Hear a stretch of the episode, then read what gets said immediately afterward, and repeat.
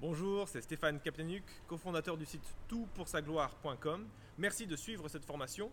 Il s'agit d'une rediffusion, donc certaines annonces ne sont pas d'actualité. Par contre, euh, dans le descriptif, il y a un cadeau pour vous. Euh, téléchargez-le euh, sans attendre, il sera toujours à jour pour aller plus loin avec les notes de l'orateur ou d'autres documents pour mieux suivre la formation. Je vous laisse sans plus attendre suivre la formation. Bonne découverte et à très bientôt. Alors, bienvenue à tous. On va commencer notre webinaire, un premier webinaire sur l'évangélisation. Je voulais juste vous dire deux mots sur Franck Segon. Franck est pasteur à Dijon. Euh, il a euh, eu le grand privilège aussi euh, d'être formé à l'Institut public de Genève et d'être formé par Florent Varac, qui était aussi mon formateur. Donc, on est passé un peu par, la, par le même moule, même s'il est un peu en avance sur moi. et puis, donc, maintenant, ils sont aussi en train d'implanter une. Bah, ils, ont, un nouveau projet d'implantation aussi sur la région de Dijon. Alors, si j'ai oublié des choses, Franck est marié, il a des enfants. Euh, mais je ne le connais pas assez pour vous dire beaucoup plus que ça. Il va vous se présenter pour, le, reste. Merci Stéphane. Alors bonjour à tous. On ne se voit pas, vous me voyez, je ne vois pas. C'est la toute première fois que je fais une formation comme ça à distance. C'est pas évident d'imaginer euh, que vous êtes dans votre canapé en train de siroter euh, une boisson gazeuse ou autre chose. En tout cas, c'est vraiment une joie pour moi de, pouvoir vous enseigner sur ce sujet-là. C'est un sujet que j'ai particulièrement cœur, que j'ai développé euh, au fil du temps, au fil des années. Et, euh, donc, on va aborder euh, aujourd'hui une thématique qui est formulée de cette manière faut-il évangéliser même si la Bible ne l'ordonne pas? Alors, la question est un peu provocatrice, pour un, au moins pour un évangélique, et elle a été formulée dans ce sens. Alors, bon, je vais essayer d'y répondre dans les 45 minutes qui suivent. Avant d'aller plus loin, j'aimerais juste euh, vous préciser le terme évangéliser, parce que selon les traditions, selon la définition qu'on va donner à ce terme, eh bien, on ne va pas comprendre forcément les mêmes choses par la suite. Donc, je vais reprendre l'étymologie du terme. Donc, euh, évangéliser vient du mot évangile, qui signifie euh, bonne nouvelle, donc évangélion en grec. Et Timothy Keller donne la définition suivante de l'évangile l'évangile est une bonne nouvelle qui annonce que nous avons été secourus ou sauvés, mais aussi qui annonce ce que Jésus a fait pour que notre relation avec Dieu soit rétablie. Voilà une définition de l'évangile, c'est court, euh, on pourrait l'étendre beaucoup plus, c'est vraiment un condensé. Mais en fait, l'évangile, c'est avant toute chose un message. C'est un message puissant, un message qui transforme la vie des gens, mais on veut toujours le distinguer des conséquences, en fait. Donc l'évangile, c'est une nouvelle qui suscite une vie d'amour, mais cette vie d'amour n'est pas en elle-même l'évangile. L'amour, en fait, n'est qu'une preuve, une démonstration de la puissance de l'évangile, mais ce n'est pas l'évangile en tant que tel. Donc, évangéliser, euh, c'est euh, donc c'est un verbe en grec, evangelizo, et c'est généralement traduit par annoncer, apporter, proclamer, prêcher une bonne nouvelle. Donc, il y a quelques années, euh, on m'a sollicité pour donner une formation à l'évangélisation dans le contexte français. Et donc, euh, à l'époque, j'étais un petit peu embarrassé, je ne savais pas par où commencer. J'avais bien lu quelques livres, j'avais euh, eu un cours à l'Institut biblique, j'avais mon expérience personnelle. Puis, je me suis dit, mais ça, c'est bien, mais c'est comme les idées des autres. J'aimerais me faire mon opinion. Je me suis dit, la meilleure chose à faire, c'est de reprendre la Bible. Et donc, j'ai repris la Bible j'ai mis une sorte de filtre. Et j'ai j'ai en fait parcouru tout le Nouveau Testament en, essayant de me focaliser sur tout ce qui était lié à l'évangélisation. Donc c'est un gros travail, mais c'était un travail très utile où j'ai découvert des choses que j'aurais jamais imaginées. Donc je vais euh, maintenant essayer de faire ce balayage avec vous. Et donc euh, ça va prendre, euh, on va dire, 20 minutes à peu près pour balayer 60 ans d'histoire du Nouveau Testament. Et on va essayer de, regarder ces termes. Donc, c'est très condensé, ça va vite. Il y a les notes qui suivront derrière. Donc, si, si vous voulez plus de détails, ce sera expliqué dans le PDF que vous recevrez en cadeau, en goodies.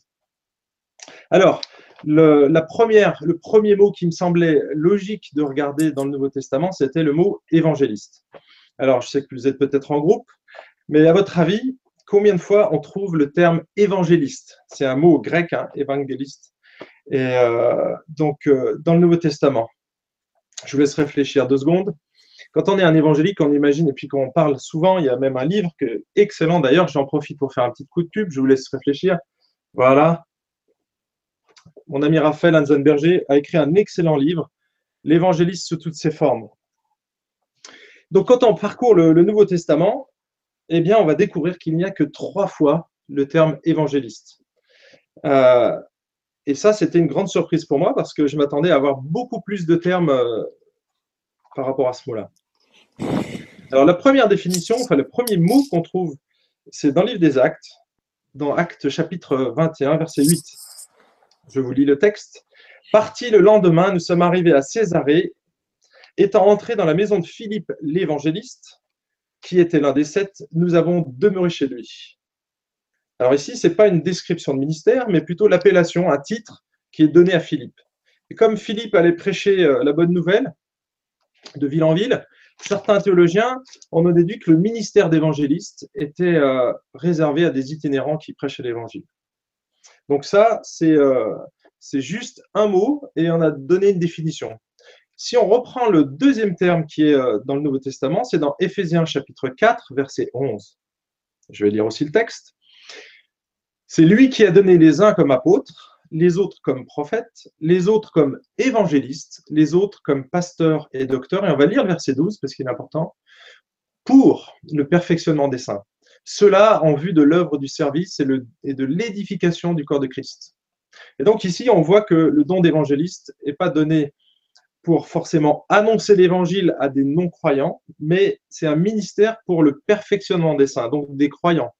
Et c'est au sein de l'Église, donc c'est un contexte ecclésial. La troisième mention se trouve en 2 Timothée chapitre 4 verset 5. Je lis encore le texte.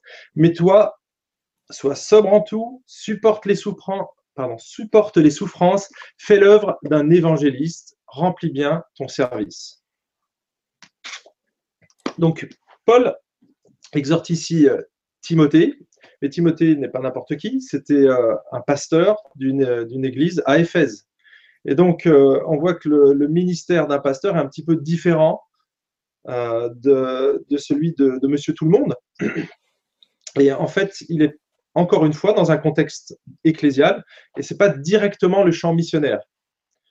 Donc, si on fait le, la récapitulatif, je vais y arriver, de, la terminologie du mot évangéliste dans le Nouveau Testament, ben, il n'y a pas beaucoup de matière biblique en fait.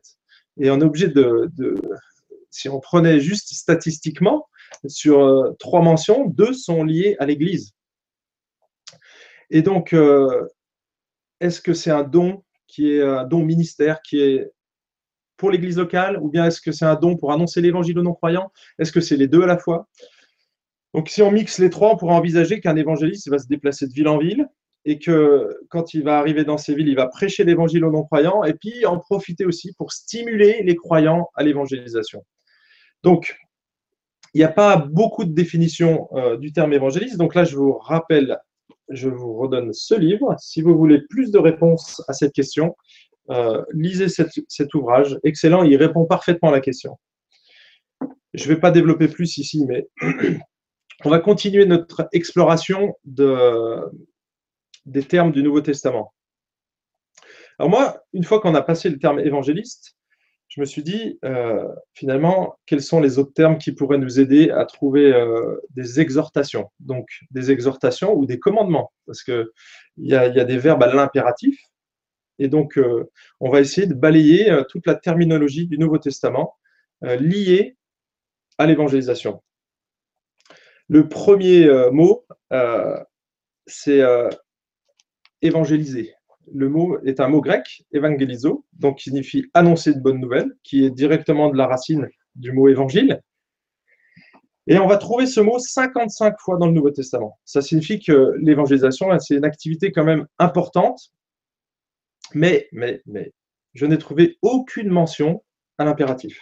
Et ça, c'est vraiment étrange pouvez vérifier, hein, il suffit de prendre la Bible Online, d'aller dans les Strong, de taper la référence, le, numéro Strong, et vous, vous pourrez faire très rapidement une vérification. Ceci dit, je vous encourage à plutôt lire la Bible et à filtrer euh, de cette manière-là. Ce sera plus profitable que, mécanique. Donc le premier terme évangélisé, aucun terme à l'impératif. Le deuxième qu'on pourrait trouver, c'est le mot prêcher, prêcher l'évangile. Euh, donc dans le Nouveau Testament, c'est kerousso, et euh, qui signifie proclamer ou prêcher. Il est traduit d'une manière ou d'une autre. On va trouver ce terme 61 fois dans le Nouveau Testament. Et étrangement, il n'est que quatre fois à l'impératif. Donc on va prendre les quatre fois où il est mentionné à l'impératif, deux fois en Matthieu 10, au verset 7.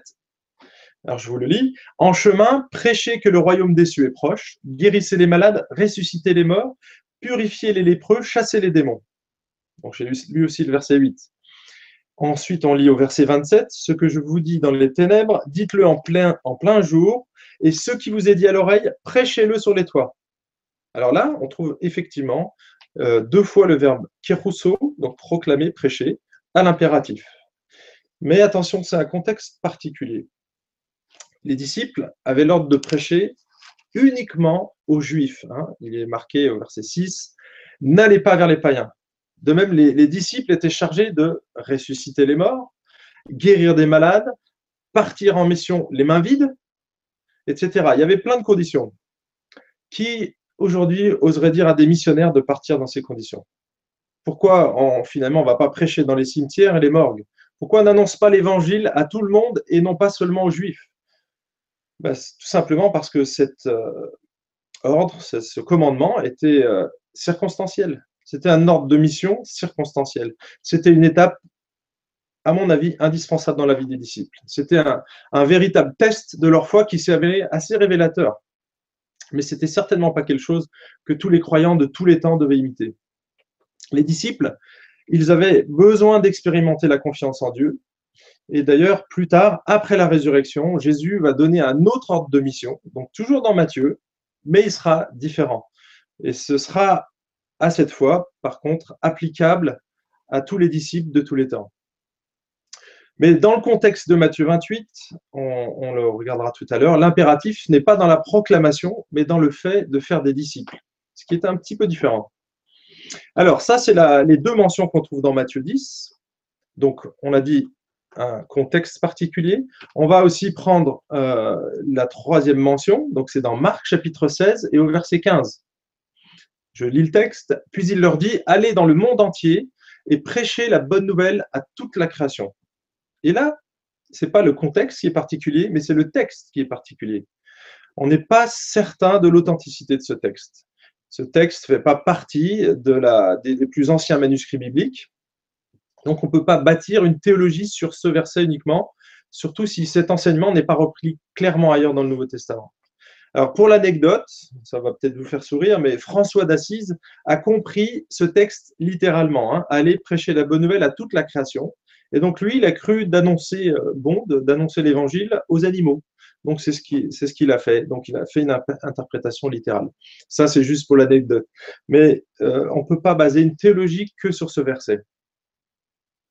Euh, quatrième mention, c'est 2 Timothée chapitre 4 verset 2 je lis le texte, prêche la parole, insiste en toute occasion favorable ou non, convainc, reprend, exhorte avec toute patience et en instruisant. Donc là, l'ordre de prêcher la parole, elle est encore appliquée à une personne particulière. Il s'agit de Timothée, et on l'a dit tout à l'heure, c'était un pasteur, donc euh, il n'a pas vraiment les mêmes euh, devoirs, entre guillemets, que les autres membres, notamment au niveau de l'enseignement. La Bible dit que les anciens doivent avoir la capacité d'enseigner, 1 Timothée 3.2, d'exhorter, de reprendre les contradicteurs selon la saine doctrine. Donc ça, c'est dans Tite, chapitre 1, verset 9. Donc ce commandement-là, précisément, qui est adressé à Timothée, ne peut pas s'appliquer à tous les croyants. Donc de nouveau, c'est circonstanciel. On va continuer l'exploration du Nouveau Testament et on va passer à un autre mot qui est le mot enseigner. Donc didasco en grec, qui est traduit en français par enseigner ou instruire. Ce terme est mentionné 91 fois dans le Nouveau Testament. Très étrangement, il n'est que trois fois à l'impératif. La première mention, c'est dans Colossiens 3,16. Je lis le texte.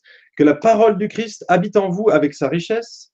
Instruisez-vous, donc c'est là, instruisez-vous et avertissez-vous réciproquement en toute sagesse par des psaumes, des hymnes, des cantiques spirituels, etc. Il ne s'agit pas d'un contexte missionnaire, mais clairement d'un contexte ecclésial ici. Ce sont les chrétiens qui doivent s'enseigner mutuellement. L'impératif concerne donc pas l'annonce de l'évangile aux non-croyants.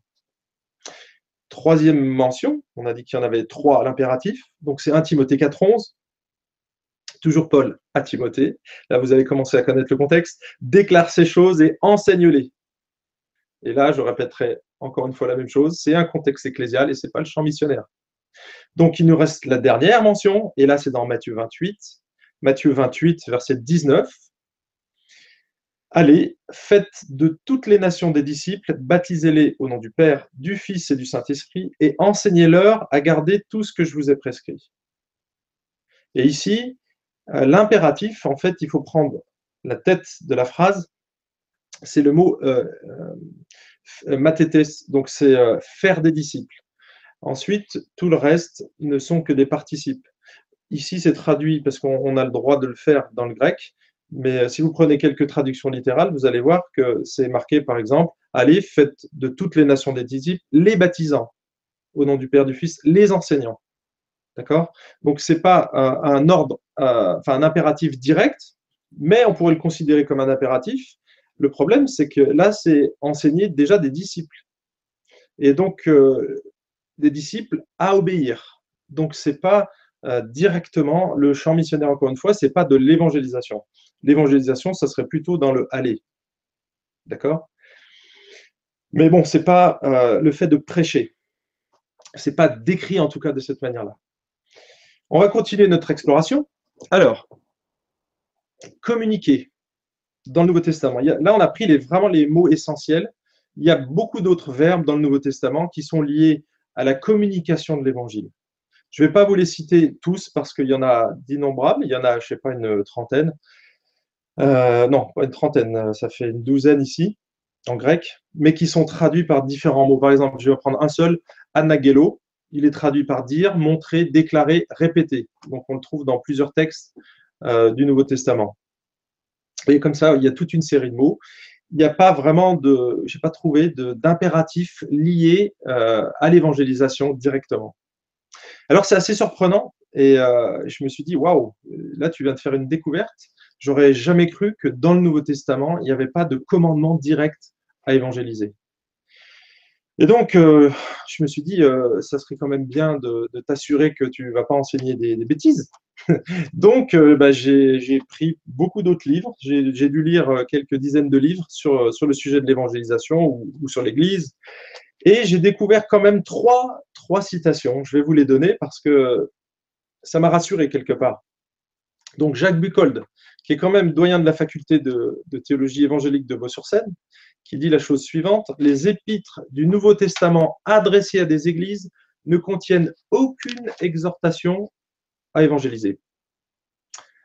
Un autre, le professeur Schnabel de la faculté évangélique de Trinity à Deerfield, il va dire la chose suivante, il est frappant de constater que parmi les exhortations nombreuses et parfois très spécifiques de Paul dans ses lettres aux églises qu'il a établies connaît, on ne trouve pas d'appel à s'engager activement dans la mission et l'évangélisation, ou à tenter de gagner d'autres habitants des villes ou villages avoisinant la foi en Christ. Ce silence a reçu des explications diverses. Alors mon seul regret avec ces, deux auteurs, c'est qu'ils ne mentionnent pas l'ensemble du Nouveau Testament, mais seulement les épîtres. Et il a fallu attendre cette année que David Brown, qui, est vraiment un auteur que j'apprécie énormément, ça c'est son dernier livre, je n'ai pas pris la citation, mais un excellent livre sur le contexte français. Je vous encourage à le lire. David Brown dit la chose suivante, donc c'est un autre livre. Là, c'est Disciples 24-24, c'est un livre qu'il a écrit pour les GBU. Donc, il met dedans, je cite, 99% des textes du Nouveau Testament qui s'adressent aux chrétiens concernent, leur vie et non pas la nécessité d'évangéliser. C'est le cas de l'enseignement de Jésus, c'est le cas des lettres des apôtres. Ouf Là, je suis plus le seul à affirmer qu'il n'y a pas de commandement à évangéliser dans le Nouveau Testament. Donc, merci David. Euh, Pourtant, si euh, vous, êtes comme moi, vous êtes un peu intrigué d'apprendre ces choses, et on lit, euh, vous avez la même Bible que moi, quand on, lit le Nouveau Testament, je vais citer simplement Romains chapitre 10, euh, on lit que la, foi vient de ce qu'on entend, et ce qu'on entend vient de la parole de Christ. Plus loin, il est dit, comment les gens vont-ils croire si personne ne leur annonce l'évangile? Et dans ce texte, Paul affirme que les humains, les humains, les hommes, sont nécessaires dans la communication, de l'évangile. Il faut qu'ils puissent entendre. D'accord? Donc, il y a, quelque part une nécessité. 1 euh, Corinthiens 1, 21 enfonce le, coup, le clou. Il dit que Dieu a choisi la folie de la prédication pour sauver les croyants. Donc, ça veut dire qu'on ne peut pas faire l'impasse sur l'annonce du message de l'évangile parce que c'est la manière que Dieu a choisie depuis, euh, depuis Jésus jusqu'à maintenant pour le salut des hommes. Alors, on voit une manifestation abondante de l'évangélisation dans le Nouveau Testament, mais on n'a aucun ordre précis à prêcher l'évangile. Et alors, là, on doit se poser la question, mais pourquoi, pourquoi les premiers chrétiens avaient tant de zèle à évangéliser? Pourquoi tous les chrétiens qui sont fidèles à la parole de Dieu, euh, même actuellement, continuent à évangéliser alors que la Bible ne l'impose pas en fait? On n'a pas d'imposition, de commandement à évangéliser dans le Nouveau Testament. Alors, à ce stade, on peut faire peut-être une petite pause, quelques instants, juste le temps que je boive. Je vais, vous laisser raisonner un petit peu et je vais vous donner maintenant sept, sept bonnes raisons pour évangéliser. Alors, la première bonne raison pour évangéliser, c'est la gratitude. On évangélise parce que l'on est reconnaissant. C'est la première raison qui devrait nous pousser à évangéliser. Vous savez, j'ai une, belle sœur qui a fait du canoë-kayak dans sa jeunesse. Et euh, à un moment donné, elle était en train de traverser euh, un rapide. Et son, bateau, son canoë s'est retourné et euh, elle n'arrivait pas à se dégager, elle était bloquée entre, entre deux cailloux. Et donc, elle avait la tête dans l'eau et, euh, le, canot était renversé, impossible de se défaire. Et elle commençait à se noyer. Et elle m'a raconté qu'elle avait le, fil de sa vie qui a défilé devant ses yeux en quelques secondes. Et euh, un, un, des moniteurs qui était juste à côté a vu, il ne voyait plus sa tête, il ne voyait que le, dos, le, fond du bateau. Et donc, il a plongé il a plongé, il est allé dégager euh, ma belle-sœur et euh, elle a pu remonter à la surface. Et euh, donc, elle me racontait cette histoire et je lui, ai demandé, je lui ai dit, mais est-ce que tu te souviens de cette histoire? Elle me dit, mais tous les jours, tous les matins, quand je me réveille, je me dis, mais c'est grâce à lui si je suis encore là ce matin. Et donc, elle est reconnaissante en fait. Et, il me semble que c'est un sauvetage qui est remarquable. Hein. Je, dis merci à la personne qui l'a fait et elle, elle la remercie. Mais Jésus nous sauve d'une mort éternelle. La dimension est beaucoup plus, beaucoup plus vaste. Il nous sauve euh, euh, de cette vie-là pour une vie éternelle. Donc la, dimension du sauvetage est, beaucoup plus large. En plus, il ne sauve pas parce qu'on est ses amis, mais parce qu'on est des pécheurs et parce qu'on ne mérite pas son salut. Donc il nous offre un salut. Donc du coup, la, dimension du sauvetage elle s'agrandit au fur et à mesure. En plus, il nous fait héritier. Hein, la, Bible nous, donne plein d'éléments sur notre héritage céleste. Éphésiens, je, veux juste citer Éphésiens chapitre 1, ça doit être le verset 4 ou 3.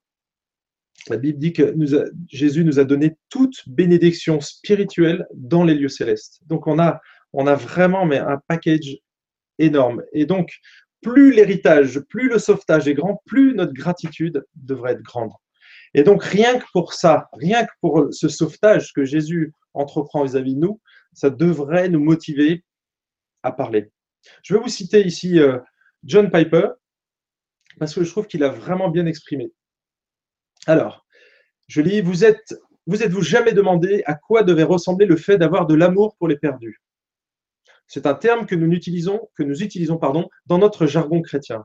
Bien des croyants scrutent leur cœur avec culpabilité, attendant qu'une sorte de sentiment de bienveillance naisse pour les pousser à une évangélisation courageuse. Mais il est impossible d'aimer les perdus. Vous ne pourrez jamais ressentir profondément de l'attrait pour quelque chose d'abstrait ou un concept. Vous trouverez toujours impossible d'aimer un individu que vous ne connaissez pas, représenté par une photo, et encore moins une race ou quelque chose d'aussi vague que tous les perdus. N'attendez pas un sentiment d'amour avant de partager Christ avec un étranger. Vous avez déjà votre Père céleste et vous savez que Dieu l'a créé, qu'il est séparé de lui. Alors vous faites les premiers pas dans l'évangélisation parce que vous aimez Dieu. Ce n'est pas principalement par compassion pour l'humanité que nous partageons notre foi ou que nous prions pour les perdus, c'est d'abord et avant tout par amour pour Dieu. L'humanité ne mérite pas plus l'amour de Dieu que vous et moi. Nous ne devons pas être des humanistes chrétiens apportant Jésus à des pauvres pécheurs, réduisant Jésus à n'être qu'un produit destiné à améliorer leur lot. Les hommes méritent d'être damnés, mais Jésus, l'agneau sacrifié de Dieu, mérite la récompense de son sacrifice. Fin de citation. En fait, quand on, écoute bien ce que dit John Piper ici, Jésus mérite tout, tout, toute notre adoration. Il mérite de recevoir tout notre service, toute notre vie. Et donc, il mérite qu'on parle de lui, tout simplement. Il nous a tant donné. On ne peut pas rester indifférent, en fait.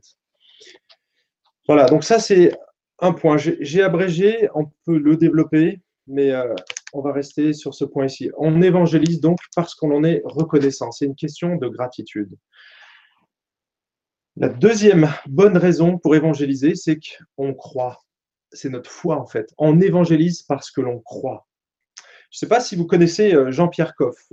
Jean-Pierre Coff est un homme qui, euh, qui était un, passionné de la nourriture, la bonne bouffe, comme on a pu l'entendre. Et euh, j'aimais cet homme parce que il était vraiment euh, animé d'un enthousiasme quand il parlait euh, et qu'il allait sur les marchés, il prenait un, légume et il disait voilà, ça c'est du bon produit, un bon poulet fermier.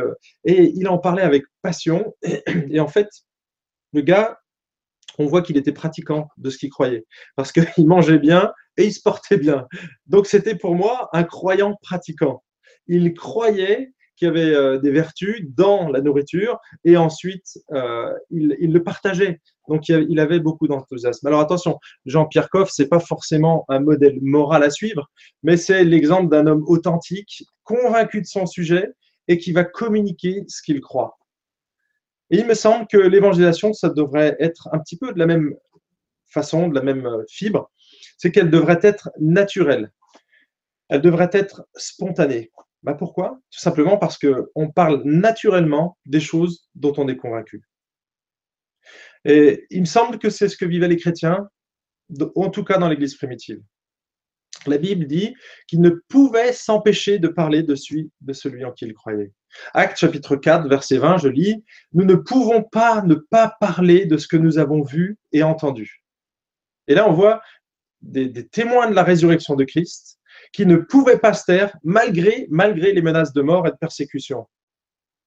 Et pourtant, quelques heures auparavant, c'est des gens qui étaient euh, dans une chambre et qui déprimaient, qui ne voulaient pas sortir, tout simplement parce que ils, ne croyaient pas à cette résurrection et ils, étaient vraiment euh, euh, au bord du gouffre ici. Ils pensaient avoir été dupés. Et pourtant, on les retrouve quelques heures plus tard et on voit l'apôtre Pierre qui prêche et 3000 personnes se convertissent. Il va prêcher au peuple juif et, on voit qu'il a, retrouvé une dynamique. Ces, gens du premier siècle, ces chrétiens, parlaient spontanément et naturellement de leur foi. Ça faisait partie de leur vie. Et je dirais même que c'était leur mode de vie, leur manière d'être. On retrouve un texte dans le Nouveau Testament qui fait ce lien entre la foi et la parole. 2 Corinthiens chapitre 4, verset 13. Je le lis. Et comme nous avons le même esprit de foi, selon ce qui est écrit, j'ai cru, c'est pourquoi j'ai parlé. Donc là, il fait une citation de l'Ancien Testament. Et il continue, nous aussi, nous croyons, et c'est aussi pourquoi nous parlons. Donc finalement, notre foi devrait être un motif suffisant pour parler de l'Évangile. Ça, c'est la deuxième raison. Donc finalement, la, question que, que, je me pose, que je vous pose, c'est est-ce que je crois véritablement que Jésus est le sauveur? Est-ce qu'il est vraiment la solution au problème de l'humanité, au problème du péché? Troisième bonne raison pour évangéliser, c'est la nécessité. On évangélise parce que l'on croit. Euh, pardon, on évangélise parce que c'est nécessaire. Dieu veut que tous les hommes soient sauvés et parviennent à la connaissance de la vérité. Il ne veut qu'aucun périsse, mais que tous parviennent à la repentance. J'ai cité ici deux textes, 1 Timothée 2.4, 2 Pierre chapitre 3 verset 9. En fait, le désir profond de Dieu, c'est que les hommes soient sauvés. Il faut vraiment être convaincu de cela. Mais pour sauver les hommes, ben Dieu aurait pu s'y prendre différemment. Il aurait pu très bien écrire, graver dans le ciel, moi j'imagine bien ça, une, immense phrase dans toutes les langues. Il aurait écrit Jean 3,16 par exemple, traduit dans toutes les langues. Pour ceux qui ne voient pas, mais il aurait pu faire une sorte de haut-parleur géant et euh, donc annoncer l'évangile dans toutes les langues de cette manière aussi. Il aurait pu euh, convaincre les gens par des miracles éclatants. Par exemple, chaque fois qu'un croyant allume son barbecue, euh, il n'a pas besoin d'allumettes. Il appelle le Seigneur et boum, hein, il arrose de l'eau avant pour prouver que c'est bien Jésus. Hein. Ça, c'est déjà un épisode qu'on a vu dans l'Ancien Testament avec Élie. Et donc, euh, Dieu allumerait un barbecue de cette manière-là. Ou bien, il pourrait guérir tous les croyants de toutes leurs maladies. Euh, il pourrait les guérir de leur, leur infirmité aussi. Il pourrait réparer toutes les bêtises de tous ceux qui croient il pourrait ressusciter euh, les personnes qui sont décédées dans les morgues, il pourrait faire toutes sortes de miracles extraordinaires. Mais ce n'est pas ce que Dieu a choisi pour euh, communiquer euh, le Nouveau Testament et l'Évangile. en fait, si on relit 1 Corinthiens chapitre 1, verset 21, il est dit, Dieu a choisi de sauver les hommes par la folie de la prédication de l'Évangile lorsque des responsables juifs incrédules réclament des miracles supplémentaires à Jésus, qu'ils avaient déjà vu, ils avaient déjà vu des, miracles. Vous savez ce que Jésus leur répond? Il n'y aura pas d'autre signe que celui du prophète Jonas. Et c'était quoi ce signe? Bah, Tout simplement la prédication de la repentance aux Ninivites. C'était un peuple païen, cruel, qui était rebelle, qui, n'emballait pas trop Jonas, hein, il n'a pas voulu aller vers eux, mais les Ninivites, pardon, les Ninivites n'ont vu aucun miracle contrairement aux pharisiens, et ils ont cru au message simple de Jonas. Repentez-vous, tournez-vous vers Dieu, sinon il fera périr toute votre ville. Voilà le message auquel les Ninivites ont répondu favorablement. Ils n'ont pas eu le privilège de voir des miracles, et ils se sont pourtant tournés vers Dieu. Et c'est ce que Jésus est en train de rappeler à ces pharisiens qui voulaient absolument voir ces miracles. Il dira plus tard à Thomas, heureux celui qui a vu sans avoir, celui qui a cru, sans avoir vu. Donc, euh, la, recherche du miraculeux, finalement, aujourd'hui, c'est presque douteux. C'est l'indication d'un cœur incrédule qui va exiger de Dieu des preuves avant de croire. Mais les miracles ne sauvent personne. Les miracles ne sauvent personne. Les œuvres ne sauvent pas, mais les miracles non plus. La parole de Dieu, si. La parole de Dieu, si. Parce que c'est elle qui va faire naître la foi. J'aime bien la traduction euh, de la parole de vie qui retraduit ce 1 Corinthiens 1, 21. Je vous le lis. En effet, le monde, avec sa sagesse, n'a pas reconnu Dieu en voyant la sagesse de Dieu. Alors Dieu a décidé de sauver ceux qui croient grâce au message que nous annonçons. Et ce message, pardon, ce message semble fou. C'est grâce au message que nous annonçons. C'est parce que dans l'autre version, il y a marqué la prédication de l'évangile. On pourrait croire que c'est adressé uniquement aux pasteurs ou uniquement aux prédicateurs. Non, non, c'est vraiment à tout le monde ici. C'est un message que nous annonçons et c'est donné à tout le monde. Donc l'apôtre Paul va interpeller les chrétiens de Rome en leur rappelant cette chose évidente, Romains 10, 14, mais comment feront-ils appel à lui s'ils n'ont pas cru en lui? Et comment croiront-ils en lui s'ils ne l'ont pas entendu? Et comment entendront-ils s'il n'y a personne pour leur annoncer? Moi, je trouve que la réflexion de Paul ici, c'est une lapalissade. Comment les gens vont se tourner vers Dieu si personne ne leur en parle? En fait, c'est une nécessité. On n'a pas le choix. La Bible ne nous laisse pas le choix il faut annoncer l'évangile parce que sinon les gens n'auront pas la foi.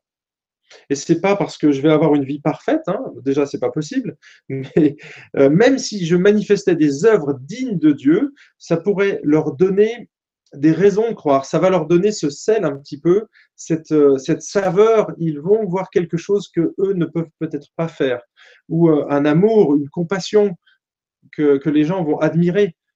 Mais à un moment donné, il va falloir leur parler de notre foi, leur montrer les motifs pourquoi nous faisons ces choses. Sinon, finalement, euh, on peut simplement observer quelque chose, quelqu'un qui fait du bien, et, ça ne changera pas leur cœur et leur vie non plus, et ils ne seront pas sauvés. Donc, c'est nécessaire qu'on annonce l'évangile. Quatrième raison, plus que deux. Donc, trois avec celle-là. Hein. On évangélise parce que l'enfer existe. Ça, c'est une question euh, qui, doit nous faire réfléchir. Je vais vous raconter une petite histoire parce que on va dédramatiser tout en restant sérieux. À bord d'un avion, il y avait quatre personnes, mais il y avait seulement trois personnes qui avaient un parachute. Il y avait un pilote, un savant, l'homme le, plus intelligent du monde. Il y avait un boy scout et un pasteur. Et puis, alors que l'appareil, l'avion survolait la mer, euh, les moteurs sont tombés en panne. Et donc, euh, le pilote sort de son cockpit, prend un parachute et dit Excusez-moi, l'avion est en train de, euh, est en train de sombrer, donc euh, je sauve ma vie. Et il sort. Et donc il saute, et donc avec son parachute. Ensuite, il y a le savant qui, qui est devant tout le monde et qui, regarde le Boy Scout avec le pasteur qui dit Moi, je suis l'homme le plus intelligent du monde. Donc, il faut absolument la planète, les hommes ont besoin de moi. Donc, moi, je prends le parachute. Et donc, il va prendre un sac qui est juste à côté du Boy Scout. Et il va prendre ce sac et il saute par la fenêtre. Euh, la fenêtre. La porte, en s'entend. Euh, bien sûr, reste ce jeune scout et ce pasteur. Le pasteur, bien entendu, bienveillant, regarde le, jeune scout et lui dit Écoute, toi, tu es jeune, tu as toute la vie devant toi. Prends ce, sac qui est ici, prends ce parachute et puis saute. Moi, tu sais, je sais où je vais, il n'y a pas de souci. Et donc, le scout le regarde et dit Ah non, non, non, t'inquiète pas. Tu sais, le, savant, là, juste avant de sauter, le sac qu'il a pris, c'était mon sac à dos, c'était pas un parachute. Voilà, j'imagine que vous rigolez, hein, c'est difficile de ne pas avoir de retour, mais en tout cas, ça nous fait sourire cette histoire parce que c'est une fiction, bien entendu. Mais, c'est malheureusement le reflet d'une réalité. Comme c'est à dos scout, on a parfois tendance à laisser les autres sauter parce que nous, nous avons notre parachute. Moi, j'ai l'assurance du salut, donc finalement, en égoïste, hein, je n'ai pas besoin de l'annoncer aux autres. Pour moi, tout baigne, tout va bien. Alors, je vais vous raconter une autre histoire dans un excellent livre dont je fais de la pub ce soir. Voilà, Façonné à son image. Tu trouveras cette illustration dans ce livre, la partie évangélisation. Donc, l'auteur du livre explique comment un pasteur qui était invité dans une petite communauté euh, commença son sermon. Voilà ce qu'il dit. Mon sermon comporte trois points. Premier point, des millions de gens meurent et vont en enfer. Deuxièmement, cela vous est complètement égal.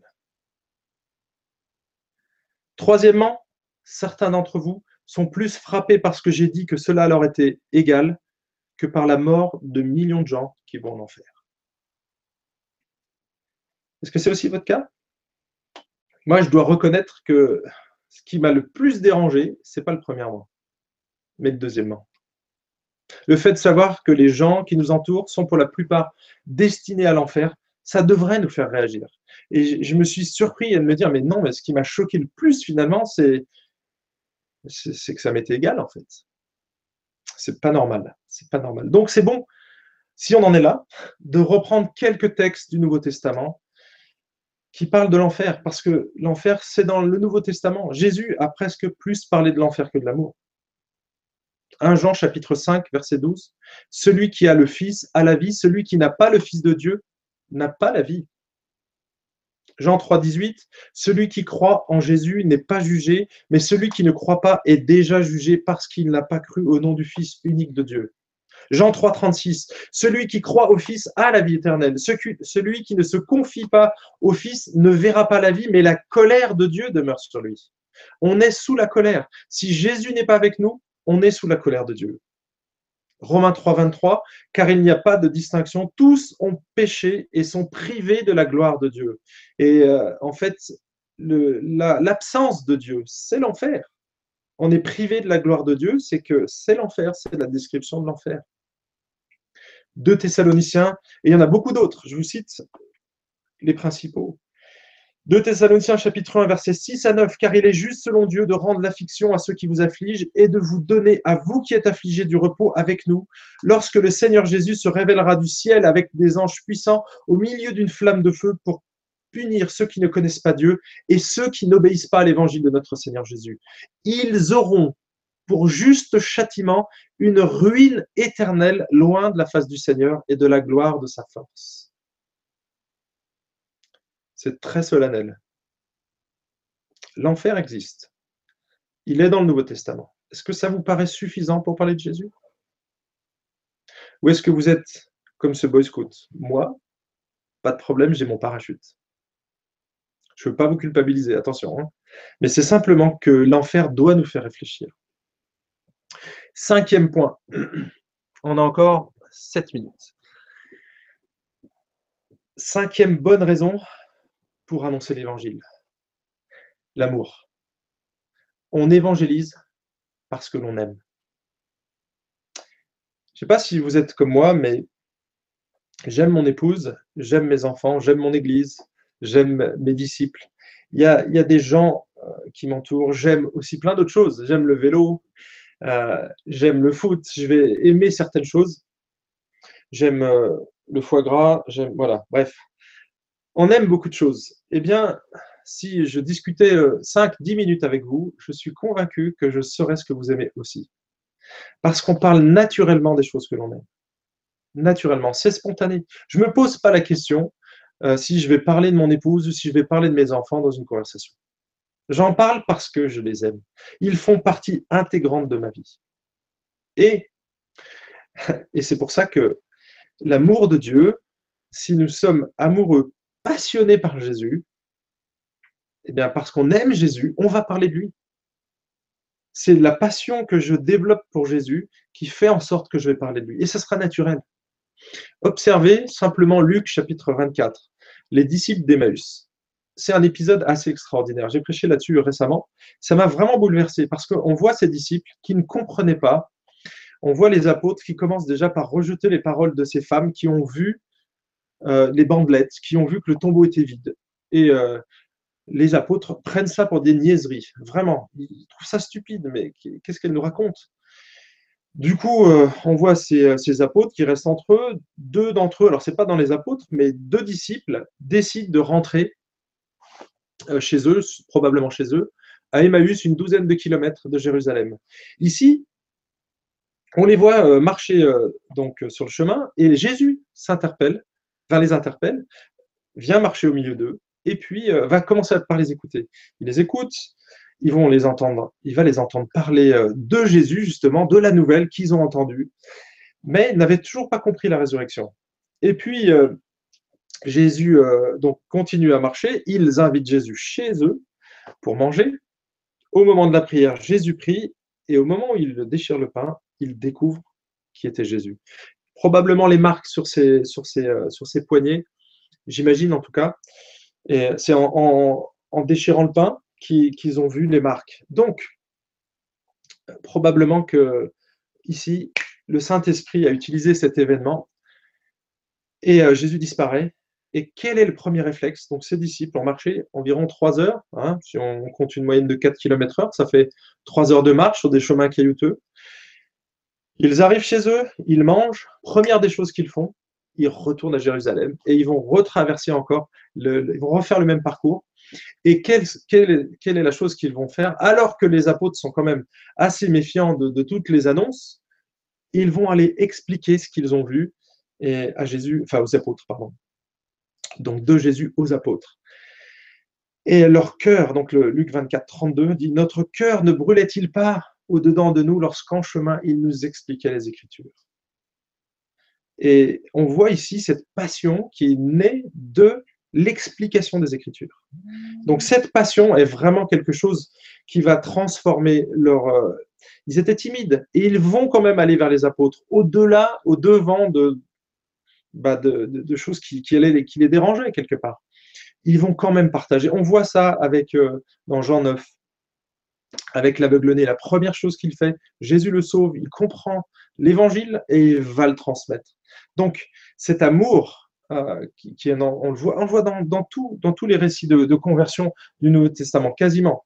Bien souvent, on le voit. Je reprends juste un verset, enfin deux versets, dans 2 Corinthiens chapitre 5, verset 14 jusqu'au verset 15, car l'amour du Christ nous étreint. Nous qui avons discerné ceci, un seul est mort pour tous, donc tous sont morts. Il est mort pour tous afin que les vivants ne vivent plus pour eux-mêmes, mais pour celui qui est mort et ressuscité pour eux. En fait, ici, imaginez un tube de dentifrice. Et l'amour du Christ nous presse. C'est un petit peu cette expression, ça nous pousse quelque part. C'est l'amour du Christ cette passion qui est brûlante, qui nous pousse à évangéliser, au point que l'apôtre Paul, dans 1 Corinthiens 9, verset 16, dit Évangéliser n'est pas pour moi un sujet de gloire, car la nécessité m'en est imposée. Malheur à moi si je n'évangélise. Malheur à moi si je presse pas ce tube de dentifrice pour que ça puisse sortir. Quand on regarde l'apôtre Paul, alors vous allez me dire peut-être, oui, mais l'apôtre Paul, il avait un amour extrême, certes.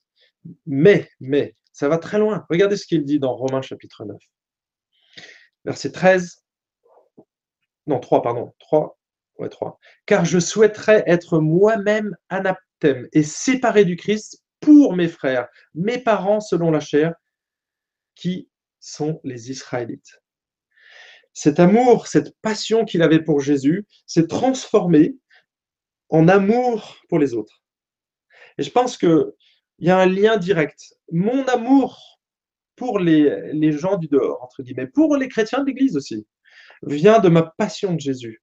Si je nourris pas cette passion-là, si je nourris pas mon amour, enfin, si je ne comprends pas ou si je ne réalise plus l'amour de Christ, mon zèle dans l'évangélisation va diminuer.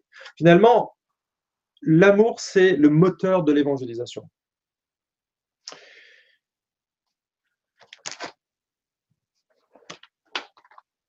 On va accélérer maintenant et passer au sixième, à la sixième raison. On évangélise parce que l'on est capable. Je ne vais pas m'étendre sur ce point. Vous avez beaucoup de, textes dans le Nouveau Testament qui parlent que Dieu nous a donné des choses. Je cite 2 Corinthiens chapitre 5, versets 18 à 19. Et tout cela vient de Dieu qui nous a réconciliés avec lui par Christ. Donc là, il s'adresse à tous les croyants, pas simplement au, leader. Donc, il nous a réconciliés avec lui par Christ et qui nous a donné le service de la réconciliation. Car Dieu était en Christ, réconciliant le monde avec lui-même, sans tenir compte aux hommes de leurs fautes, et il a mis en nous la parole de réconciliation. Donc ici, on, on reprend le texte, on voit que Dieu nous a donné deux choses. Le service de la réconciliation, c'est tout ce qui touche à nos, à nos gestes, nos faits et gestes toutes les œuvres, finalement, le service, ministère, euh, c'est traduit aussi de cette manière, ou métier, ça peut être traduit de cette manière-là. Et il a mis en nous la parole de réconciliation. Donc on a le service de la réconciliation et la parole de réconciliation. Finalement, nos œuvres et nos paroles font que c'est les deux ensemble qui vont, euh, c'est indissociable quelque part, la parole et les actes pour réconcilier les hommes avec Dieu. L'un va authentifier l'autre. Autrement dit, si quelqu'un ne dit jamais rien au sujet de Christ ou de sa foi, mais pense que son témoignage de vie est suffisant, eh bien, il a tort. Parce qu'il faut toujours parler. Et inversement, si tu ne fais que parler de l'évangile, sans jamais faire d'œuvre quelque part, j'ai pas le temps, moi je prêche tout le temps, eh bien, il n'y a pas de crédit quelque part à tes paroles. Et tu es comme un petit peu certains hommes politiques qui font, mais, enfin qui disent, mais qui ne font pas. Ou certains pharisiens alors, l'évangile est donc affirmé par notre vie et proclamé par nos paroles. Euh, donc, c'est Dieu qui nous donne cette capacité. Il a mis en nous le Saint-Esprit. Il nous donne le vouloir et le faire. Donc, il va nous donner cette capacité. Je cite 2 Corinthiens chapitre 2, chapitre, pardon, verset 3, pardon, 2 Corinthiens chapitre 3, je vais y arriver, verset 6 à 7, chapitre 4, verset 6 à 8 où il nous montre que euh, notre capacité ne vient pas de Dieu, mais euh, ne vient pas de nous, pardon, mais notre capacité vient de Dieu. Il nous a donné un ministère, le ministère de la nouvelle alliance. Et c'est parce que Dieu a mis en nous cette capacité qu'on est capable. Et quel que soit quel que soit notre degré de sanctification, entre guillemets. Je me souviens, la première fois que j'ai amené une personne à Christ, je devais connaître au moins un verset. Jean 3,16. Mais je bouillonnais. J'avais découvert Jésus en lisant la Bible à la maison. Moi, j'étais quelqu'un qui était mais vraiment mais très loin de Dieu. Je, suis, je viens d'une famille euh, qui n'est pas chrétienne. J'ai été baptisé euh, en tant que bébé catholique, entre guillemets, mais ça, c'était plus la pression des grands-parents. Mais mes parents ne m'ont jamais enseigné quoi que ce soit sur l'évangile. Et, euh, et j'avais un grand-père qui était communiste, pratiquant. Euh, donc, le, grand-père, lui, était un peu anticlérical. Donc, moi, j'avais tout un arrière-plan. Et, euh, et, donc, mais pas vraiment de connaissance de Jésus. Et j'ai découvert Jésus tout seul dans ma chambre euh, en lisant le Nouveau Testament. Bien sûr, j'avais rencontré des chrétiens avant, mais j'avais pas compris l'évangile. C'est en lisant le Nouveau Testament que j'ai compris l'évangile. Et donc, j'avais très peu de connaissances. Je me souviens avoir mémorisé, parce que j'avais été dans une église, Jean 3,16. Et je connaissais ce verset. Et la première fois que j'ai amené une personne à Christ, c'était en lui citant ce verset. Alors, il y a eu de longues discussions, mais j'avais qu'un verset. Et finalement, le Saint-Esprit va convaincre les cœurs, c'est pas nous. Nous, on est simplement des instruments entre ses mains et euh, il va nous utiliser. Je vais vous citer juste euh, ici euh, Christian Schwartz. Il a écrit un livre, je ne sais pas si je l'ai ici, non, sur la croissance de l'Église. Il dit la chose suivante, les églises qui grandissent font participer les nouveaux convertis à l'évangélisation. Beaucoup d'églises hésitent à inclure ces nouvelles personnes dans les efforts, ça j'aime pas ce terme, les efforts d'évangélisation, à cause de leur immaturité et de leur manque de connaissances. Mais les nouveaux croyants ont encore de nombreux contacts avec le monde. Ils parlent encore un langage compréhensible et leur manière de raisonner est très proche de leurs amis non chrétiens. Je vous fais une autre citation. Michael Moinard, donc lui, il a écrit l'Église autrement. Tout au long de l'histoire, les chrétiens ont reconnu qu'il n'existait aucune bonne raison d'arracher complètement les nouveaux convertis à leur milieu culturel. Il faut les encourager à suivre le Christ au sein même de leur culture en s'efforçant de la transformer de l'intérieur. Donc vous voyez, Dieu va utiliser son Saint-Esprit en nous pour l'évangélisation. Il nous a donné cette capacité. On est des ministres, on est des réconciliateurs, on est des ambassadeurs. Et c'est d'ailleurs le dernier point. Septièmement, et je vais aller très vite sur ce point.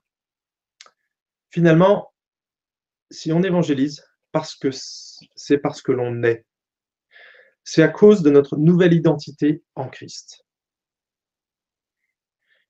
Il faudrait reprendre tout le Nouveau Testament. Alors je, je vous ai fait une petite synthèse ici, mais c'est pas exhaustif mais j'ai pris quelques éléments qui touchent au témoignage, mais qui sont en lien avec notre identité, ce que nous sommes en Christ. Si c'est ce que nous sommes en Christ, alors bah, il va falloir qu'on vive en adéquation avec notre nouvelle identité. Si on ne vit pas ce que nous sommes, on va être malheureux. On sera même à côté de la plaque. D'accord? Un chrétien qui parlera jamais de sa foi, il va se dessécher. Un chrétien qui ne recherchera qui ne recherche pas la sainteté ne connaîtra jamais la joie qui est liée à l'obéissance. Un chrétien qui ne joue pas son rôle de réconciliateur ne connaîtra jamais l'immense joie de conduire, une âme à Christ. L'Esprit Saint va nous conduire toujours, toujours dans ce que nous sommes en Christ. Et là, je vais vous donner quelques éléments et ça va prendre une minute et après c'est terminé on ne trouve pas de commandement direct à évangéliser dans le Nouveau Testament, mais à être, à être le sel et la lumière du monde. Matthieu 5, versets 13 et 14. Le sel, il est appelé à donner soif, ou bien à cautériser, à amener un peu de justice. La lumière, elle est amenée, Jésus dit ne pas, pas la laisser sous un boisseau. Une lumière, elle est, là, elle est là pour éclairer. Donc, dans l'évangélisation, hein, si Dieu nous a donné, si on est des lumières, on doit éclairer les autres par nos paroles et par nos actes, hein, afin que, afin qu'il voit vos œuvres bonnes et glorifie votre Père. Donc, il y a bien, pour glorifier le Père, il y a les œuvres qu'ils vont voir, mais il y a aussi celles qu'ils vont entendre. Il y a les deux aspects, le sel et la lumière. La Bible, donc Matthieu 13, verset 38, dit que nous sommes une semence qui se répand une semence. Nous sommes la semence. C'est nous la semence. Dieu va utiliser notre corps, notre cerveau, toutes nos facultés. On est une semence. Acte 1, 8, nous sommes des témoins. Hein, il, va, il viendra le Saint-Esprit sur nous et nous sommes et nous serons, pardon, des témoins à Jérusalem, en Judée, en Samarie et jusqu'aux extrémités de la terre. Il va nous donner cette puissance pour témoigner. Donc nous sommes des témoins authentiques. 1 Corinthiens 3, 9, nous sommes des ouvriers avec Dieu. 2 Corinthiens 2, verset 15, nous sommes le parfum de Christ. Le parfum, une bonne odeur pour les uns, une mauvaise odeur pour les autres. Mais c'est le même parfum, en fait. Celui qui l'accepte, c'est une bonne odeur. Ça veut dire la vie. Celui qui le refuse, c'est la mort. Mais ça, juste après, si vous lisez après le verset 15, vous, voyez que c'est lié à la parole. Nous ne sommes pas des falsificateurs de la parole. Nous sommes les ministres d'une nouvelle alliance de Corinthiens 3.6. Nous sommes des réconciliateurs et nous sommes des ambassadeurs. Voilà le dernier point, euh, la dernière raison, la septième raison pour évangéliser. Alors, on revient, on a trié un peu les questions.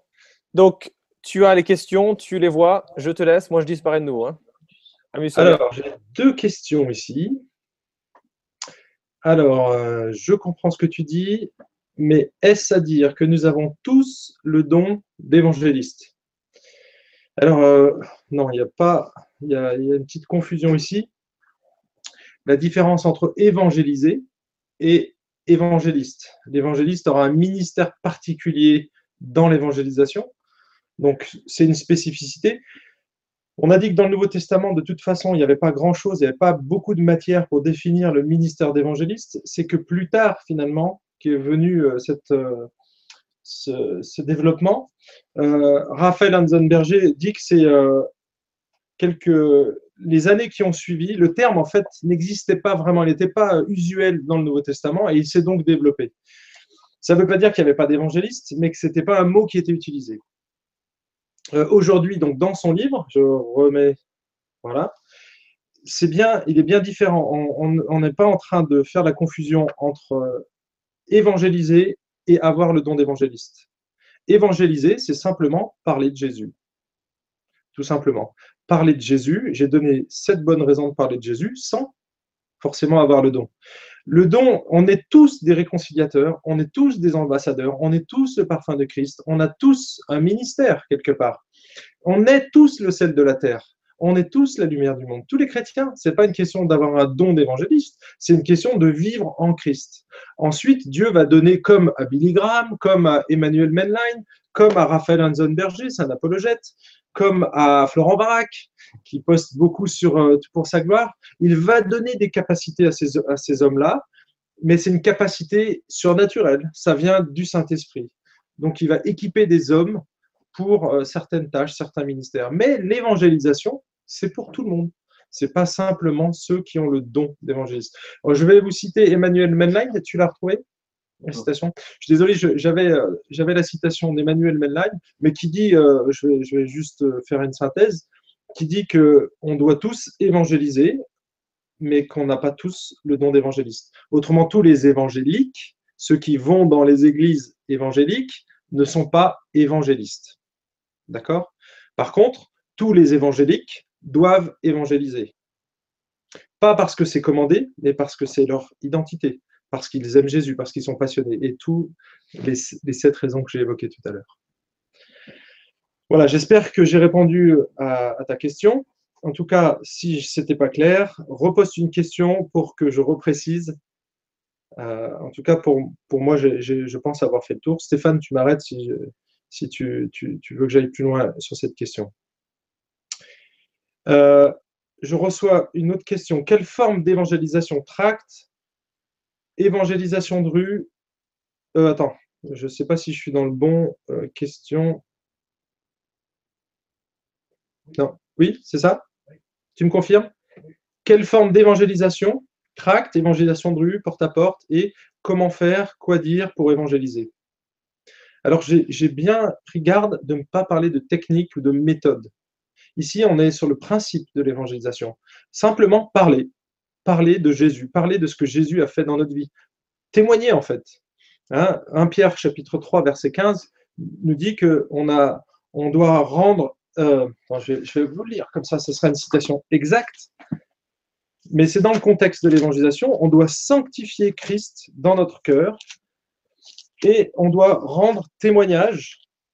Donc,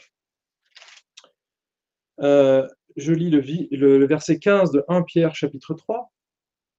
Mais sanctifiez dans vos cœurs Christ le Seigneur, soyez toujours prêts à vous défendre contre quiconque vous demande raison de l'espérance qui est en vous, mais faites-le avec douceur et crainte. Soyez toujours prêts à vous défendre. Quiconque vous demande. Donc finalement, il faut qu'on suscite notre témoignage de vie, ou nos paroles doivent susciter quelque part des questions chez les autres. Et euh, à partir de là, on doit répondre avec une certaine attitude. Il n'y a pas du tout parlé de méthode ici. C'est simplement répondre à des questions. Donc, ce n'est pas aller dans la rue. Ça fait partie euh, d'une forme d'évangélisation, mais c'est caricatural. Je ne voudrais pas qu'on caricature euh, l'évangélisation avec un tract ou Billy Graham qui va prêcher du haut de la chair. C'est une forme, un type d'évangélisation, mais l'évangélisation en elle-même, c'est simplement le fait de parler, de proclamer le message du salut en Jésus-Christ. Euh, ah ben, j'ai retrouvé la citation. Merci, euh, Julien. Euh, Emmanuel Menline. Donc, dit la chose suivante. Selon les Écritures, l'évangéliste, comme chaque chrétien, est un témoin.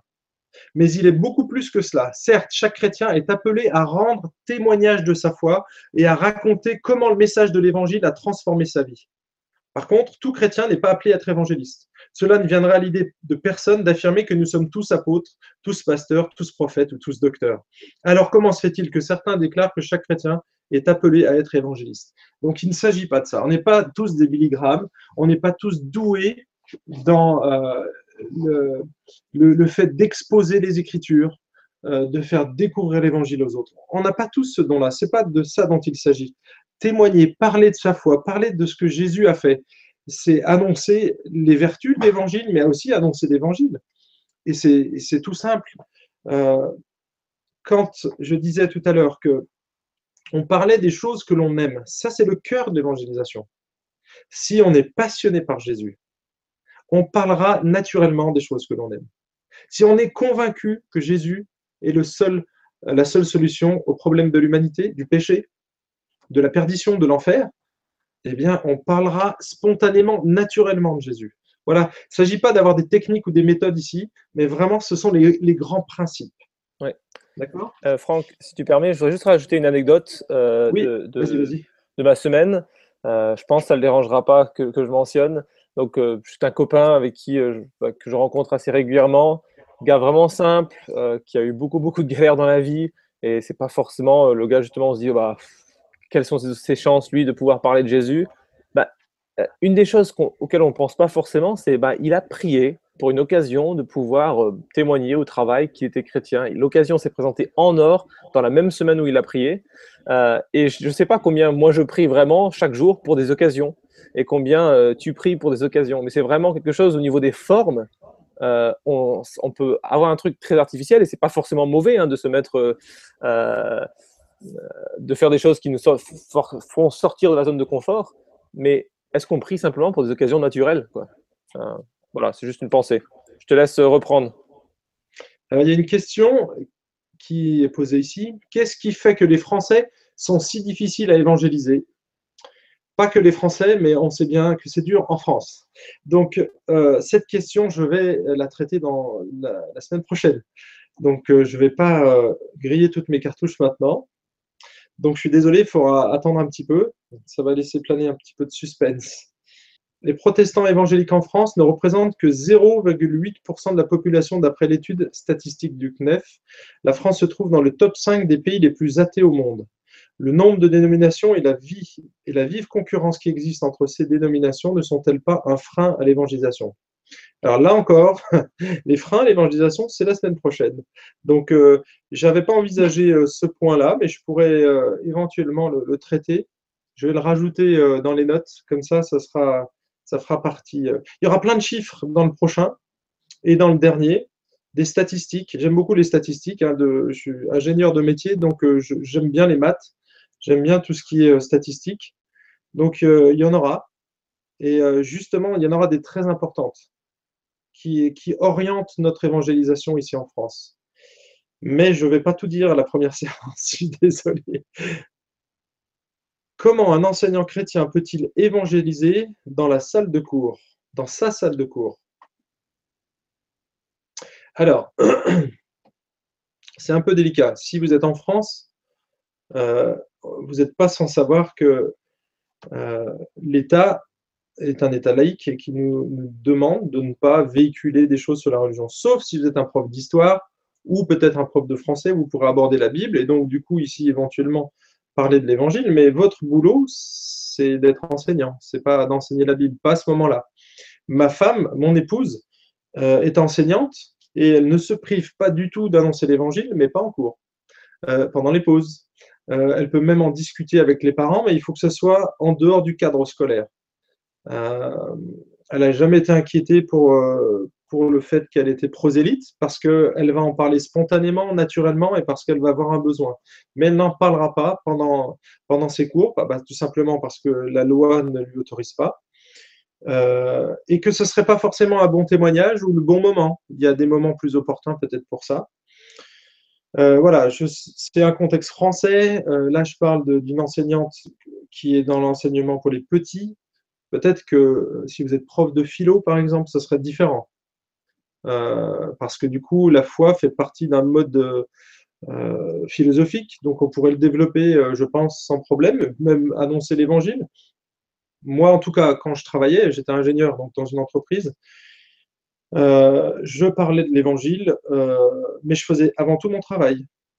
Et quand on me posait des questions, parce que bah, quand on arrive par exemple du week-end, euh, qu'est-ce que tu as fait ce week-end? Bah, Moi, j'ai fait telle ou telle activité, je suis allé à l'église le dimanche, et du coup, ça suscitait, je tendais, je tendais des perches, et donc du coup, bah, forcément, j'ai des opportunités pour parler de l'évangile mais ce n'était pas euh, au cœur de mon travail. Je ne suis pas payé pour annoncer l'évangile. Hein. Vous n'êtes pas payé pour annoncer l'évangile. Vous êtes payé pour travailler, pour faire une tâche. Vous avez un cahier des charges, une, fiche de poste. Donc, euh, finalement, ne pas respecter cette fiche de poste, si vous passiez votre temps à annoncer l'évangile, vous pourrez me dire oui, c'est super, j'ai annoncé l'évangile, mais en même temps, vous allez perdre votre boulot. Donc, euh, il faut respecter le contrat de travail, tout simplement on respecte, on est appelé en tant que chrétien à respecter la loi, les autorités.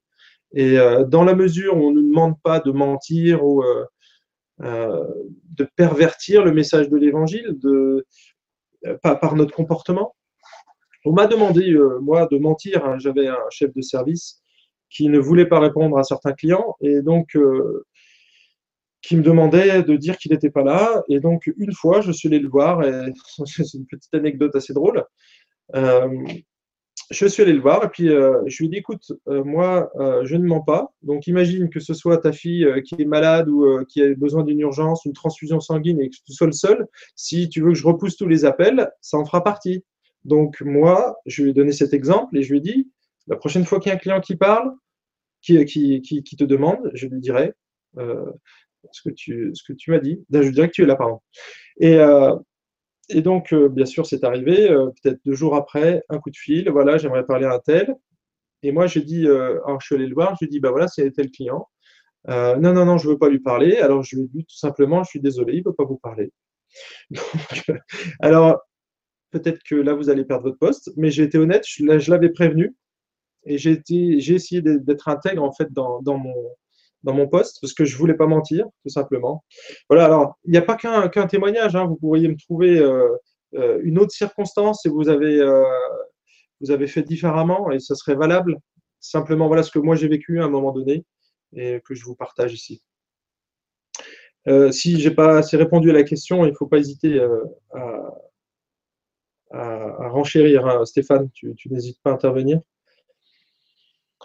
Euh, comment présenter l'évangile? Alors, pardon, excusez-moi, je transite, je saute à une autre question. Comment présenter l'évangile auprès des musulmans? Euh, C'est une question euh, un peu délicate.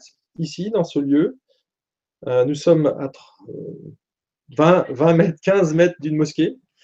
il y en a une autre juste en face. Donc, il y a deux mosquées et il y a un centre cultuel musulman à 300 mètres. Donc, on est un peu embarrassé quand on doit euh, aborder ce sujet. C'est pas simple, surtout quand on est à côté d'une mosquée. Euh, moi, je, euh, comment dire, nous avons des groupes où nous présentons, où nous accueillons des femmes musulmanes, pas des femmes musulmanes, mais d'ex-musulmanes qui se sont converties, et elles nous rapportent que c'est très difficile dans leur témoignage personnel, d'en parler dans leur famille, à leurs amis, parce qu'il y a une grosse pression qui a lieu. Et donc, même nous, elles ne viennent pas généralement à l'église, parce que justement, à cause de la proximité. Donc, il y a des groupes de maison pour ça. Il y a des petits groupes spécifiques qu'on a adaptés pour, pour l'évangélisation, entre guillemets, des musulmans. Mais j'ai des amis qui font ça beaucoup mieux que moi euh, sur Marseille. Je pense à Youssef Nefti, peut-être que tu nous regardes. En tout cas, si, si, tu nous regardes, tu peux poster quelque chose. Euh, mais euh, il y, y, a des gens qui sont plus spécialisés que moi dans ce domaine-là, donc je, je, les laisserai plutôt traiter de ce sujet. Donc voilà. je répondrai pas plus à cette question. Euh, une autre question qui bah, vient d'arriver. Euh, une motivation supplémentaire pourrait être la gloire de Dieu, vouloir que son nom seul soit reconnu comme celui qui sauve, vouloir que tous les peuples le reconnaissent. Non? Oui, tout à fait. La gloire de Dieu. Alors ça rentre un petit peu dans le premier point, la reconnaissance. Hein. Jésus mérite. Mais il mérite tout en fait. Euh, Jésus est au centre de l'évangile et Jésus est au centre de notre témoignage et il mérite bien entendu la gloire. Donc oui, c'est un bon rajout. Maintenant, on, pourrait rajouter d'autres points.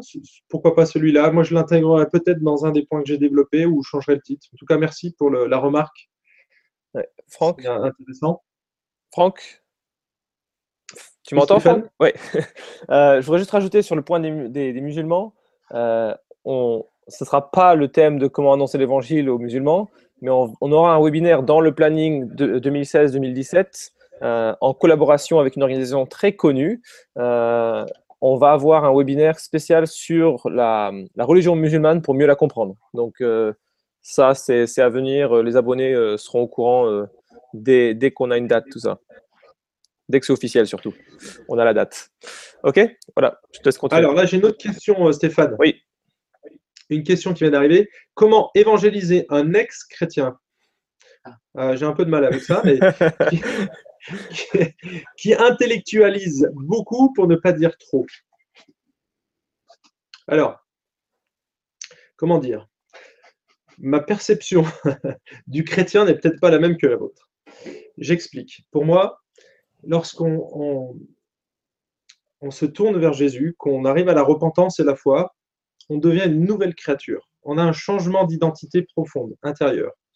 Et donc, euh, on devient, on passe des ténèbres à la lumière, on passe de la vie à la mort. Il y a, ces textes dans le Nouveau Testament. Euh, de la mort à la vie, enfin de la, vie à la mort, ou la mort à soi éventuellement, mais de, non, de la vie, de la mort spirituelle à la vie spirituelle. Voilà la, vraie terminologie dans Éphésiens. Euh, on voit ces définitions dans le Nouveau Testament, on voit qu'on a une nouvelle identité. À 2 Corinthiens 5, je vais, prendre le texte parce que je crois que c'est le plus clair pour moi. Euh, donc sur la notion de chrétien et d'ex-chrétien, on est peut-être un tout petit peu hors sujet, mais je reviendrai à la question. Je vais juste donner un petit peu mon avis, mon point de vue sur euh, la question du salut quelque part. Donc 2 Corinthiens Euh, chapitre 5, verset 17, il est dit, euh, ou alors on va commencer à partir du verset 16. Ainsi, dès maintenant, nous ne connaissons personne selon la chair, mais si nous avons connu Christ selon la chair, maintenant nous, le connaissons, nous ne le connaissons plus de cette manière. Comment on peut connaître Christ si ce n'est pas selon la chair? C'est selon l'esprit. Et si on a l'esprit de Christ, on lui appartient, on devient son enfant. Donc l'Esprit de Christ va nous sceller de son Saint-Esprit. Et à partir de, ce moment-là, on peut dire Abba, Père, Papa, et on devient un enfant de Dieu. On ne peut pas revenir en arrière, en fait. Soit on est un enfant de Dieu, soit on n'est pas un enfant de Dieu. Celui qui a Christ a la vie. Celui qui n'a pas Christ n'a pas la vie. Hein, je vous ai écrit ces choses, 1 Jean chapitre 5, je vous ai écrit ces choses afin que vous sachiez que vous avez la vie éternelle, vous qui croyez au nom du Fils unique de Dieu. Donc c'est la foi en fait qui sauve, la grâce de Jésus qui vient, qui, nous régénère. Il y a le Saint-Esprit qui est là, qui vient régénérer notre âme. On devient une nouvelle création. Et c'est la suite, verset 17. Si quelqu'un est en Christ, il est une nouvelle créature, une nouvelle création. Les choses anciennes sont passées, voici toutes choses sont devenues nouvelles. Ici, il ne parle pas de ma vie euh, terrestre, entre guillemets, mais de mon identité spirituelle. Passé, j'ai déjà entendu ça dans des baptêmes, c'est n'est pas toujours très juste ce qu'on enseigne théologiquement. Et ici, il n'est pas en train de parler euh, ma vie a, changé, euh, je fume plus, je me drogue plus, c'est pas de ça dont il s'agit. C'est notre identité spirituelle qui en est une nouvelle créature, quel que soit notre degré de sanctification. Euh, qu'on soit tout nouveau dans la, dans la foi ou qu'on ait 25 ans, on est tous une nouvelle création. Celui qui a reconnu Christ, qui a reçu Christ, où le Saint-Esprit est venu régénérer son cœur, ça, transforme son cœur, eh bien, quel que soit son degré de sanctification, c'est une nouvelle créature. Donc, soit on est chrétien, soit on ne l'est pas. Mais il n'y a pas de ex ou de, futur chrétien éventuellement, mais pas d'ex-chrétien. Pour moi, je, voilà, ça c'est mon explication du fait que est-ce qu'un ex-chrétien, c'était la question qui était posée, euh, qu'est-ce qu'il faut faire avec une personne qui, qui, intellectualise tout? Alors, euh, vous pouvez lui proposer un livre, éventuellement, euh, un livre à lire, un livre, un livre d'apologétique, mais moi je pense que quelqu'un qui, est dans cette démarche-là a besoin de prière. dans la Bible, on voit des métaphores, ça sera, dans la troisième partie, mais vous allez voir, c'est l'arrosage, arroser arrosé par la prière. Euh, on a besoin de baigner nos amis dans la prière. Déjà pour mieux les aimer. Parce que quand moi je prie à quelqu'un, euh, pour quelqu'un, pardon, je pense à lui et j'apprends à l'aimer, en fait.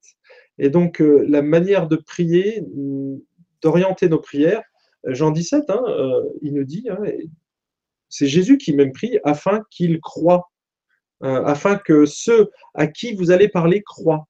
Jean 17 tu pourrais, excusez-moi, j'ai quelqu'un qui peut m'aider à chercher le verset exact. Je vais retrouver dans Jean 17. Euh, si tu peux, tu peux retrouver ce Franck, Franck le, la, la, personne qui a posé la question ajoute une précision. Donc, ah. précision par rapport à la question en cours que j'ai posée. il a été dégoûté par des comportements de chrétiens adultères ah. par un ancien dérive de l'Église qui lui a fait perdre la foi. On est d'accord qu'il n'y a pas de, qu'il n'a pas la vraie foi. Ok. En fait, c'est ça. Euh, à quoi était attachée sa foi? euh, Déjà, la base, c'est donc euh, si ma foi, elle dépend des circonstances, finalement, on peut se demander à qui j'appartiens. Moi, j'ai un nouveau maître, je suis un disciple, je suis devenu, entre guillemets, esclave, même si j'aime pas le terme, mais serviteur, en fait. On est devenu des serviteurs de Christ. Et donc, je sers Christ avant de servir les humains. Donc, euh, si les chrétiens, ou les, même si c'est justifié, hein, on, peut, on peut avoir euh, une vie d'église qui est chaotique et être dégoûté des chrétiens, je, peux le concevoir. Je peux le concevoir. Euh, cependant, le pardon existe, la grâce existe, et surtout, on ne devrait pas être surpris. Parce qu'il suffit de lire le Nouveau Testament, lire les épîtres, voir la quantité de péchés accumulés par l'Église de Corinthe, quand je vois ce que Paul euh, considère l'Église de Corinthe, les Corinthiens pardon, pour des saints, et euh, il considère donc l'Église de Corinthe pour des saints, et pourtant il y a de l'inceste, il, y a toutes sortes de choses qu'il dénonce. Mais il y aurait de quoi être dégoûté, et pourtant, dans 2 Corinthiens chapitre 2, l'apôtre Paul montre qu'il les aime à l'extrême au point qu'il a des larmes euh, juste avant le passage justement sur le parfum du Christ. Et c'est notre foi doit être attachée à Jésus en priorité avant toute chose, avant, avant l'Église. Bien sûr que l'Église doit incarner l'amour, mais s'il y a une problématique dans l'Église, c'est arrivé, ça arrive chez nous, euh, on, a des moyens de, régler ces problèmes. Donc l'amour, la grâce, le pardon et la discipline, quand c'est nécessaire, euh, font partie de, des éléments d'une vie d'Église en fait. Donc, la, en fait, excuse-moi, mais la, suite de la question n'est pas écrite. Donc, si tu peux la reposer à l'oral, euh, Stéphane, que je puisse l'entendre. La, nouvelle? Non, non, celle-là, je, n'ai répondu qu'au début de la question, pas la suite. Ah, euh, c'était. Quelqu'un qui est dégoûté, et après, il y avait un. Ah oui. Par le comportement des chrétiens, mais je n'ai pas, pas la question, en fait. Oui. Euh, non, là, c'est une précision par rapport à la, question. La question, c'était euh, comment lui annoncer l'évangile euh, s'il intellectualise tout, tout ça? Ouais. Je pense que tu as. Bon, bah, je crois que j'ai répondu. La prière pour moi. Tim Keller, la raison est pour Dieu, et puis on prie beaucoup. quoi. C'est ça, c'est ça. Est-ce que je lis la prochaine question? C'est suffisant? Oui, fonce. Ok. Alors, je viens du Québec. Comment faire de l'évangélisation de rue sans se faire arrêter? J'aime la question. Alors, ça tombe bien. Euh, Ken, est-ce que tu pourrais venir là, s'il te plaît? Oui, toi. En fait, j'ai la chance, c'est que dans, tout le staff euh, qui est là d'assistance, euh, il y a un pasteur qui a vécu au Québec, qui est français, il parle bien euh, le français. Donc, est-ce que tu pourrais simplement répondre à cette question? Je viens du comment faire de l'évangélisation de rue sans se faire arrêter? Hein, tu, vas, tu vas venir au micro? Euh, Ouais. Ah, ben, bonjour, je m'appelle Ken Taylor, je suis belge et pas français, c'est autre chose. oui, j'ai vécu dix ans au Québec et il me semble que c'est pas vraiment interdit euh, d'évangéliser, euh, de partager sa foi. Il me semble, c'est plutôt quand on arrive sur la condamnation euh, de certains comportements qu'il a, alors deviennent répressifs. Ce qui est un petit peu dans tous les pays. Hein. En France, c'est la même chose. Mais il me semble que ce n'est pas interdit d'évangéliser. je pense plutôt que c'est nous croyants qui, qui exagérons peut-être un petit peu les limites de la loi. Et on a le droit. Et d'ailleurs, en France, le CNEF, euh, donc, qui s'appelle le Conseil national des évangéliques de France, euh, a édité une brochure qui s'appelle Libre de le dire. Et justement, où ils mettent en avant toute la question euh, de quels sont les droits et quelles sont nos, nos, nos possibilités finalement de témoigner, ce qui est tout à fait normal. Euh, c'est pas parce qu'on est chrétien que notre message n'a pas le droit d'être entendu ou écouté. Alors, moi, il me semble, parce que maintenant, ça fait trois ans que je vis au Québec, en France maintenant, à Dijon, pardon, et les dix ans que j'ai vécu euh, au Canada, c'est vrai qu'il y a un sentiment euh, qui nous ferait croire qu'on n'a pas le droit de le faire, mais oui, on a le droit. Euh, enfin, jusqu'il y a trois ans. maintenant, les lois, elles n'arrêtent pas de changer, surtout sur ces sujets-là. Alors, je ne sais pas si j'ai répondu clairement à la question. Je n'étais pas prévu d'être là, je ne suis pas rasé de près, mais ce sera pour une prochaine fois.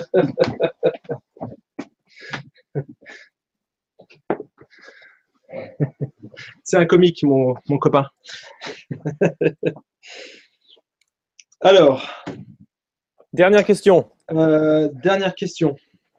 Franck, toi qui aimes le foot, que penses-tu de l'évangélisation à la Neymar? Des bandeaux 100% Jésus pendant la Coupe du Monde, puis des frasques, des insultes lors de matchs de championnat espagnol. Alors, j'ai suivi la première, euh, les bandeaux, euh, voilà, il C'est interdit euh, par la FIFA. Normalement, on ne doit pas de, doit pas faire de propagande. Donc déjà là, voilà, je trouve ça un peu limite. Il y a d'autres moyens de le faire. Alors oui, il a dû saisir l'opportunité parce qu'il y avait des millions de spectateurs pendant la Coupe du Monde. Est-ce que mon avis importe beaucoup? Je ne pense pas que ça changera la face du monde euh, que je vous donne euh, une réponse détaillée. Moi, mon sentiment, c'est simplement que euh, j'essaierai déjà, il est, footballeur, c'est comme un instit dans une classe, on lui demande de ne pas annoncer l'évangile, là on demande de ne pas avoir d'effigie, de t-shirt, de montrer. Voilà, il n'est pas obligé de le faire. Il y en a plein qui se font des tatouages, hein. en France on en a d'autres. On, a, on, a, aussi des Français chrétiens en équipe de France, enfin, je, pense, ils, peuvent le, manifester de, manière différente. Dans les interviews, euh, parfois, euh, voilà, ils, ont une certaine liberté, mais euh, voilà, c'est leur métier. Donc, moi, je, respecterai la loi. Voilà ce que, je, ce que je peux en dire ici. Et ils ont, comme tu dis, ils ont plein d'autres occasions. Hein, est-ce qu'il y a d'autres questions à traiter ou est-ce qu'on s'arrête ici euh, Non, c'est fini, c'est fini. On a, on a dépassé le temps.